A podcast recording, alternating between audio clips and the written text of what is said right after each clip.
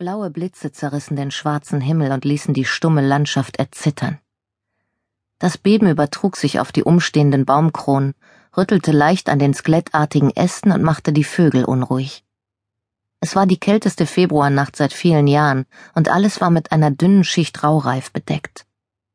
Der Mond glitt aus dem schwarzen Himmelsteppich hervor und warf sein Licht auf das Gefängnis, das wie ein schwarzer Koloss in der Dunkelheit aufragte. Lautlos öffnete sich das Gefängnistor und zwei Sanitäter schoben schnell eine Trage in den wartenden Rettungswagen, der kurz darauf mit Sirene und Blaulicht durch die Nacht sauste. Der Patient auf der Trage stöhnte laut. Er war blass, auf seiner Stirn standen Schweißperlen.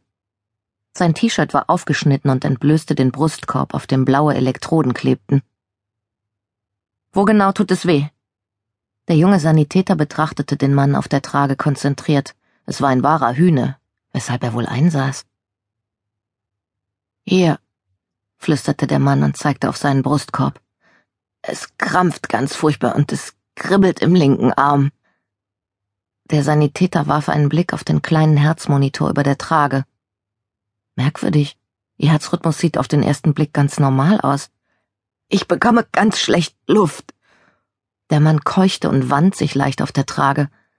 Der Sanitäter fingerte hektisch an dem Gerät herum und bat mit leicht schriller Stimme den Kollegen im Führerhaus, doch schneller zu fahren.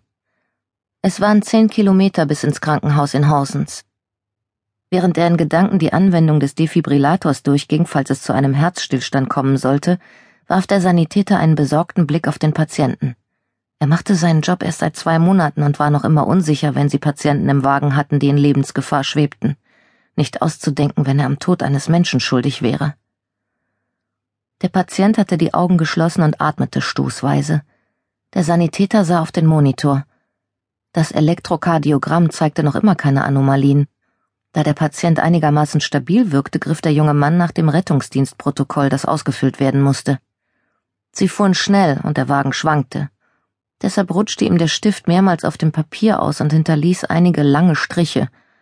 Der Sanitäter machte ein paar Notizen, schrieb noch ein EKG und überprüfte, ob der Zugang, den er beim Eintreffen im Gefängnis gelegt hatte, noch ordnungsgemäß saß. Dann schloss er die Finger um das Handgelenk des Patienten. Der Puls war regelmäßig.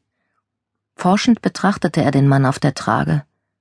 In diesem Moment öffneten sich die Lider des Patienten. Ihre Blicke begegneten sich kurz. Dann erstarrte der junge Sanitäter. Er gab einen überraschten Laut von sich und schaffte es kaum noch, sich von seinem Klappsitz zu erheben, bevor ihn auch schon der erste Schlag ins Gesicht traf. Der Rettungswagen raste durch die Nacht. Auf der Landstraße waren so gut wie keine anderen Autos unterwegs. Der Wagen beschleunigte.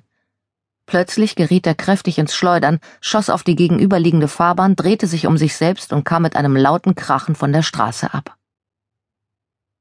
Dann war wieder alles still ganz still. Nach einigen Minuten kroch eine Gestalt aus dem verunglückten Fahrzeug und verschwand in der Dunkelheit.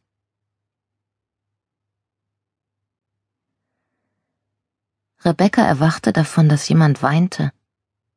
Verwirrt richtete sie sich im Bett auf. Ein schmaler Streifen Morgenlicht drang durch einen Spalt zwischen den Gardinen, und es vergingen einige Sekunden, bis sie begriff, dass sie selbst es war, die geweint hatte. Sie führte die Hände zum Gesicht, spürte ihre warmen, nassen Wangen und wusste mit jedem Schluchzer, der ihren Körper erbeben ließ, dass es leider kein böser Traum war, aus dem sie gerade erwacht war, sondern grausame Wirklichkeit. Ihr geliebter Vater war tot, für immer aus ihrem Leben verschwunden. Sie schniefte laut, während sie sich an die letzten Tage erinnerte. Es hatte so gut angefangen.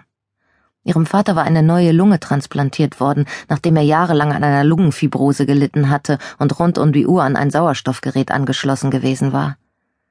Die Operation war planmäßig verlaufen, doch anschließend hatte er sich eine schlimme Infektion zugezogen und seine Organe hatten langsam versagt. Das Krankenhaus hatte sie benachrichtigt und sie hatte ein paar bewegende Minuten mit ihm verbracht, in denen er ihr das Geheimnis seines Lebens anvertraut hatte. Er hatte noch einen Sohn, der ein paar Jahre älter war als sie. Sie hatte also einen Halbbruder, von dem sie bisher nichts gewusst hatte. Um sich ein bisschen zu beruhigen, war Rebecca nach unten auf den Parkplatz vor dem Krankenhaus gegangen und hatte eine Zigarette geraucht. Währenddessen hatte ihr Vater seinen letzten Atemzug getan. Sie konnte es noch immer nicht fassen. Ihr Vater war tot und sie war nicht bei ihm gewesen, als er gestorben war. Das würde sie sich nie verzeihen. Oder ihm. Sie wusste, dass sie sich im Lauf der Zeit damit würde aussöhnen müssen, doch im Moment erschien ihr das völlig unmöglich. Reiß dich zusammen. Steh auf und komm in die Gänge, ermahnte sie sich, aber sie schaffte es nicht. Sie blieb einfach liegen, außerstande sich zu rühren. Eine Stunde später kämpfte sie sich schließlich aus dem Bett, fest entschlossen, nicht mehr zu weinen. Sie spürte den rauen Kokosteppich unter ihren nackten Füßen, und eine frühe Kindheitserinnerung drängte sich ihr auf. Sie erinnerte sich an die roten Abdrücke auf ihren Knien, die leicht gebrannt hatten, wenn sie und ihr kleiner Bruder Robin stundenlang auf dem Teppich gesessen und mit Lego gespielt hatten. Sie meinte plötzlich sein heiseres Kinderlachen im Zimmer zu hören, und die Sehnsucht regte sich. Sie schlüpfte in ihre Jeans und schnallte den Gürtel ein Loch enger als sonst. Dann fuhr sie sich durch die langen, dunklen Haare und ging nach unten, wo sie ihre Mutter in der Küche hantieren hörte. Guten Morgen. Rebecca steckte den Kopf in die kleine Küche, in der ihre Mutter gerade abspülte. Guten Morgen. Ihre Mutter drehte sich zu ihr herum und nickte in Richtung der roten Thermoskanne, die auf dem Tisch stand. Kaffee ist in der Kanne. Aus dem Schrank holte sich Rebecca eine Tasse, auf die eine rote Vier gedrückt war, die Glückszahl ihres Vaters und ihre. Sie goss sich von dem dampfenden schwarzen Kaffee ein und sah ihre Mutter lange an. Wie geht's dir, Mama? Die Mutter hörte auf, das Besteck zu schrubben und stand einen Moment schweigend da. Ich kann nicht verstehen, warum ich so hart bestraft werde. Ihre Stimme zitterte. Zuerst verliere ich meinen einzigen Sohn und jetzt meinen Mann. Rebecca stellte die Kaffeetasse ab, ging zu ihrer Mutter und legte ihr eine Hand auf den kräftigen Rücken. So blieben sie kurz stehen. Dann schüttelte die Mutter ihre Hand mit einem kleinen Seufzer ab und meinte, wir müssen noch Papas Sachen sortieren. Das stimmt. Aber schaffst du das denn? Rebecca sah ihre Mutter fragend an.